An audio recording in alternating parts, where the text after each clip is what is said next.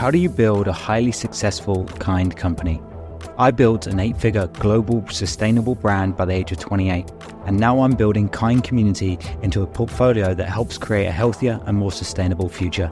In this podcast, I share the many failures and lessons I've learned in scaling my own purpose driven brand, working alongside the largest, most recognizable brands in the world, and helping you do the same. So if you're interested in kind leadership and making this sustainable, attainable, and accessible, this is for you.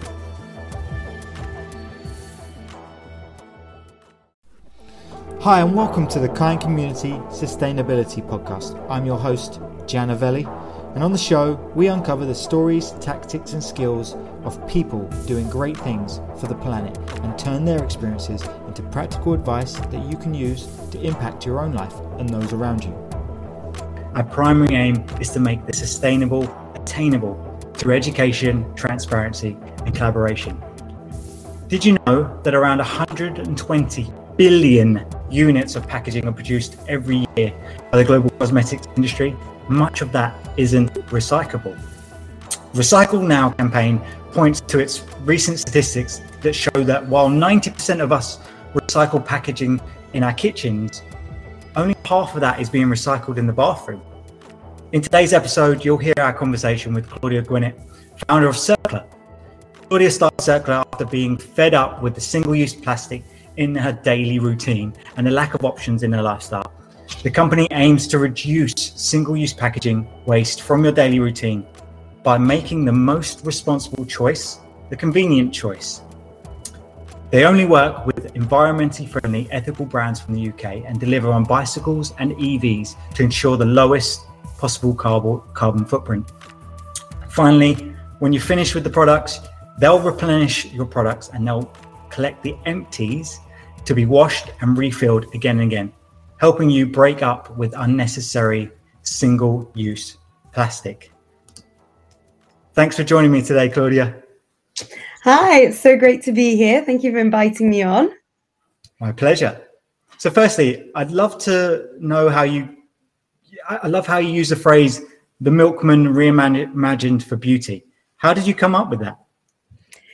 Yeah, I mean, I think um, when you know when we when I started Circla and you know this idea of kind of reusing packaging, it truly it's not we're not really doing anything technically that innovative. Um, these are actually you know the milk model um, is you know it's it's super traditional. It, you know it's been around for years. Um, you know depending how old everyone is, you know, your grandparents, you know, it's probably definitely that's the way that their milk was delivered.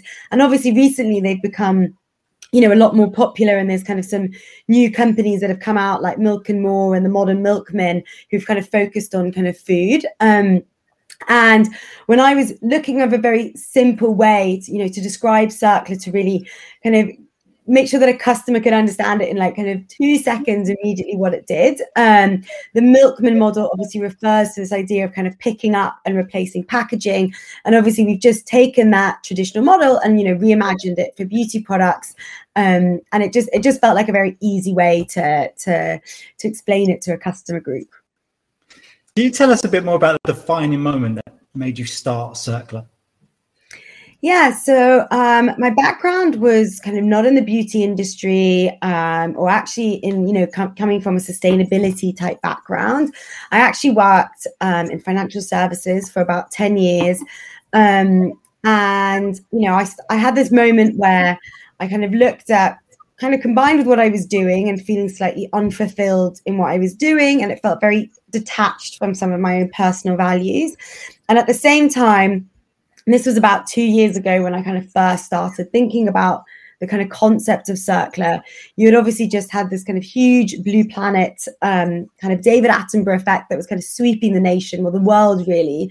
And it really made me stop and think about my own consumption patterns. And I realized, you know, wow, I actually kind of consume quite mindlessly. I'm not really aware or think about what happens to all that packaging. You know, I would I was generally quite conscious in what I was buying potentially, but you know, I would put the stuff in the bin and you know, I just kind of had this belief, I guess, that it was, you know, getting recycled. I didn't have any idea how broken the recycling infrastructure was, not just here in the UK, but actually all around the world. And as I actually just became more educated, I started looking for uh, businesses that were doing, I guess, something like circular or options available. And everything that kind of came about just seemed not really to fit with my lifestyle. You know, it's either really expensive that you had to kind of sacrifice on the quality of the product. And then the biggest thing was that they were all just kind of really inconvenient. Um, and it was really through that kind of personal journey that kind of led me um, to see realize that actually there's a market opportunity, but also this is just something I would want in my life and I would use. And that felt like the kind of perfect um, reason, I guess, to kind of yeah quit your job and uh, and jump into the startup world. So they, you know, I mentioned about fifty percent of bathroom packaging and plastics don't end, actually end up being recycled. What? Why do you think that is? So um, I think for a lot of people, I think the the recycling stats for just your bathroom products is generally because in the kitchen people tend to have a recycling bin and a maybe general rubbish bin. So you're more likely, let's say, if you've finished, I don't know, um, you know, your milk or something like that, you're more likely to be like, oh, this can be recycled, and the, the recycling bin's kind of quite close to you. Whereas in your bathroom, people tend to have quite a small little rubbish bin, and that's already just a show of like kind of how little inconvenience we might place into our lives and how we consume stuff. So you kind of just, you know, throw it away in there, and then when you're emptying out your bins, you just kind of no one really wants to sort through that, so they just kind of dump it away. Um, but I think the actual bigger problem is not and this is something I've always been really frustrated about is not really the focus on consumers um, but actually even if you did everything correctly so let's say you were one of those people who avidly recycled all their stuff and make sure it went into the right bin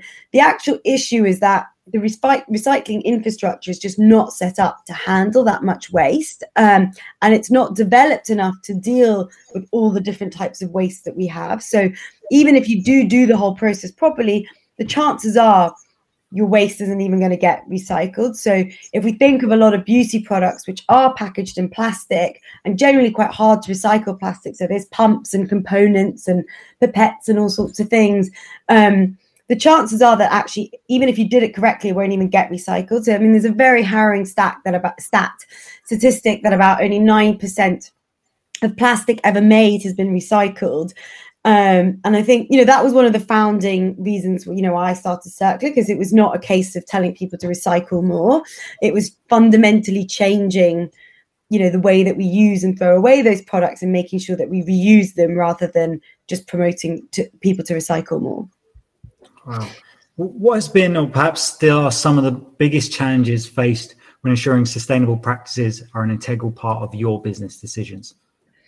Yeah, you know, I I, I know um, I'm in a really good network of um, kind of sustainable companies, and we talk about this a lot because there is a really when you're starting out, there is a lot of things that sometimes businesses or small businesses don't have access to having the best sustainable practices because you are small. So, for example, you know, I always want to work with kind of British suppliers to make sure that our, you know, we're buying kind of locally, so it's not being, you know, transported all over the place.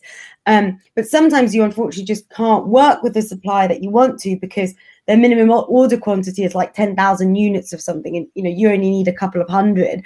And I think there's this kind of fine balance between letting these businesses start, which are trying to be sustainable and do something, but this kind of understanding that they're not perfect from day one, but as long as they kind of stick to their philosophy, you know, there's a kind of journey towards being truly sustainable.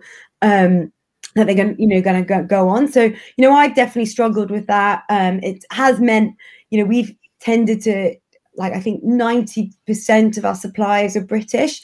Um, and a lot of the time, it's also just meant that we move a bit slower because that just requires a whole lot of extra work to research, um, negotiate. You know, when it would have probably been easier to be like, oh, I'll just order this on Amazon or something like that, or you know, get it from China. So I think that balance of you know doing right by the planet and having a minimal impact, but also growing and being scalable is probably one of the biggest, you know, a very big challenge that we definitely face. So switching to reusable coffee cups, taking reusable bags to the grocery store, swapping household items, green alternatives feels like a band-aid solution to the irreversible damage that plastics already have created. Um, you that often leads to feelings of disempowerment because the scale of the actions don't match up with the enormity of the problem. As individuals, what would be your advice be in tackling the war on plastics? What other things can we be doing? Yeah, I mean, so my first advice is that I don't, I, I wouldn't I, I hope that people don't feel discouraged. It obviously can feel like such a drop in the ocean. You know, you're like, oh, here I am with my reusable coffee cup. But actually, you know, I, I read this um, article last year on reusable coffee cups, and I'm sure nearly everyone owns one. But the reality is, I mean, this is pre pandemic. Um, so I think this data came from 2019 that it was still something like 2% of coffee only 2% of coffee in the UK was being sold in reusable cups. And then when you add in how much energy has gone into producing reusable coffee cups. I mean, I must have six at home from various events and things that, you know, I went to and stuff. Um, and generally they're quite intensive materials, you know, they're made of glass and, um, you know, it's, it's actually takes more energy to make. So there's this kind of really complex problem and you know sustainability is complex but if i take a step back from the complexity of it I think as consumers, one of the biggest power you have is what you spend your money with. And whilst it can feel really, um, you know, you're kind of walking through treacle a little bit because the, you know the scale of the problem is so big. You know, I think there's this quote that someone said, you know, 8 billion straws you know you know eight one straw said someone but times that by 8 billion people which is on the planet and actually if everyone was doing these small changes they can really add up to a you know to a huge amount of you know progress and change. Um so we really advocate and it's kind of the core of our philosophy at Circla um which is around kind of small sustainable changes. And, and, when i mean sustainable things that people can do you know all the time that are easy to implement in their life and kind of small swaps that if everyone did they could have a huge impact. Um, in terms of other changes you know i think some of the big things for me which can lead to huge changes checking your energy supplier um, things like your pension um, quite boring stuff compared to like getting a really nice coffee cup but actually can really have a huge impact. So making sure that your pension um, and who it's you know who your money is being invested with is in, in companies that you kind of believe in and you know a little bit of research can go a long way. I think the next best thing for me is uh, the sustainability movement has also driven a lot of people to feel like they need to buy new stuff and actually the best thing you can do is really ha- use what you have at home um, you know recently there's been this explosion in bamboo toothbrushes but if you already own an electric toothbrush keep using that. That's by far the best thing than throwing that away, which you know it can't be recycled. Um, you know, the same with clothes. Um, and yeah, so I, you know, I would just pr- promote a more mindful kind of consumption, um, but not depriving of, you know, not deprive yourself of the things that you love. Conscious buying decisions, and, and mm. You know maybe not even buying something if you don't need to, right? Have a think about yeah. it before you go into it. What would you like other companies to learn from Circla? Yeah, I think one of the biggest things, you know, I would love people to learn is when I started Circla, the biggest thing that people said to me was operationally, you're never going to be able to implement this return process. So they call it kind of reverse logistics. So if you think about how we all get our products delivered online, you know, a courier will deliver it to you and you know you unpackage it you put that packaging in the bin. And what we've done at Circla is obviously that packaging kind of goes into let's call it a Circla bin which we come and pick up. And I look at so many companies, you know, like meal kit delivery companies to me, you know, like the likes of Gousto and um, I can't think of the other guys' names now, but, you know, I think they're doing a great thing because actually food waste is a ginormous problem and kind of giving people only the ingredients that they need really stops food waste. But like anyone knows who's used any of those services, it comes in an enormous amount of single use packaging. And what I would love for these, you know, for these companies to start looking at is how can they take responsibility and accountability for that packaging? How could it be returned? How could it be reused? You know, it's the same with like Deliveroo, which obviously so convenient. How would we have all survived the last year without kind of takeaways, um, having a kind of respite from the dishwasher? Um, but at the same time, I mean, that's a huge amount of packaging. And there are companies that are launching. There's a company in East London called Dabbadrop, and they actually pick up your takeaway packaging and reuse it. So I think looking at not being so afraid of what could look quite complex initially, but actually can have a huge impact. And taking responsibility for the packaging and the impact you have on the planet and not leaving it with the consumer, you know, is, is my biggest message to other companies. Where do you take inspiration from? Like, which companies, which leaders do you ad- most admire? Yeah, I mean, I take inspiration from you know lots of lots of different places. Um, I really am a, like kind of in awe of lots of companies who are particularly working in the kind of reusable you know space in particular so the first um someone who you know i'm really really obsessed with as a company there's a company in the us called Blueland. they were the, one of the first companies to kind of revolutionize i guess the cleaning industry by making sure that you get concentrated tabs sent to, sent to you over um actually 90% of cleaning products is made of water um, and you have water at home. So they just kind of send you these tabs and they've actually created a really high performing and you know high performing quality product that also looks really great and that people want. So those are the kind of people that i take huge inspiration from. Um, DAME in the uk i think is kind of you know absolutely up there. Um, i think they're a fantastic brand doing incredible things. Um, and they've taken, you know, what they do, they've obviously got this whole reuse um, element around their kind of applicators, but also linked it to kind of being huge campaigners for, for women and, you know, period poverty in the UK. So companies who link, you know, who go so beyond just what they're trying to do, but link it into kind of further mission work. Um, yeah, I'm, I'm always deeply inspired by them. What's next for you? What are you most worried about and what are you most hopeful for? So, what I'm most worried about, um, I'm I, I think we've we've got some big changes happening um, to Circla this year, so kind of big development stuff, um, and I'll be interested to see how that lands with customers. So um, we're redesigning our packaging, um, and it's it's just scary stuff that I'm not personally as a founder. I'm always nervous about because it's it's it's always new and that's always scary. I think what I'm most hopeful for is, you know, I launched Circla in November of last year and it has just grown so quickly over the last few months. Um, you know, we started out with eight brands. By the end of May, we're going to have nearly 30 brands on the platform. Um, so the response from brands to be involved, you know, from customers is has been amazing. So I'm so excited about being able to expand across London, you know, have all these new brands on board. Um, yeah, and just kind of continue to grow and continue to have an impact. Amazing. Thank you so much, Claudia. This is the quick fire round. So try and answer as quickly as possible. What does sustainability mean to you? Um, sustainability means to me is making decisions that have a minimal impact on the planet and its resources. What's the best business book you've read? There, I can't think of the name, but it is not a business book, but it's called, I think it's called The Green Dilemma. I, I can follow up with you afterwards. Oh, it's actually right next to me. So it's, no, it's called Is It Really Green? Um, and it's an amazing book by um, Melissa Hemsley. Um, yeah, highly, highly recommend it.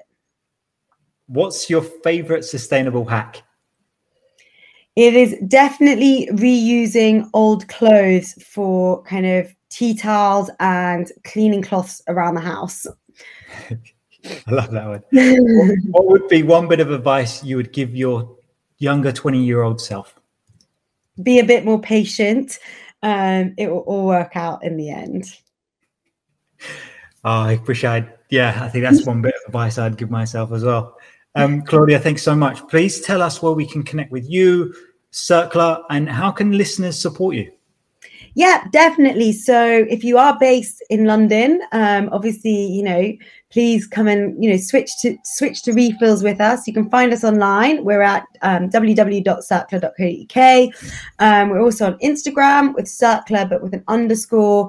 Um, and you know, yeah, if you are based in central London, I'm more than happy to also offer everyone in the kind community a little discount. So just use welcome 15 all in capitals and you'll get 15% off your first order.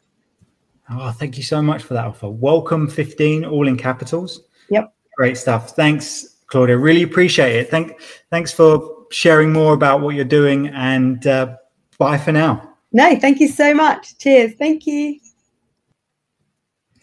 If you're inspired by my conversation with Claudia, please remember to subscribe, leave us a review, and share it with anyone that you think would love to join our community. Remember to live what you listen and to put into action what you have learned today. Because knowledge isn't power, it's potential power. And you have to use that knowledge for it to be powerful. Together, we can make the sustainable attainable. I'm Janavelli, and this is the Kind Community Show.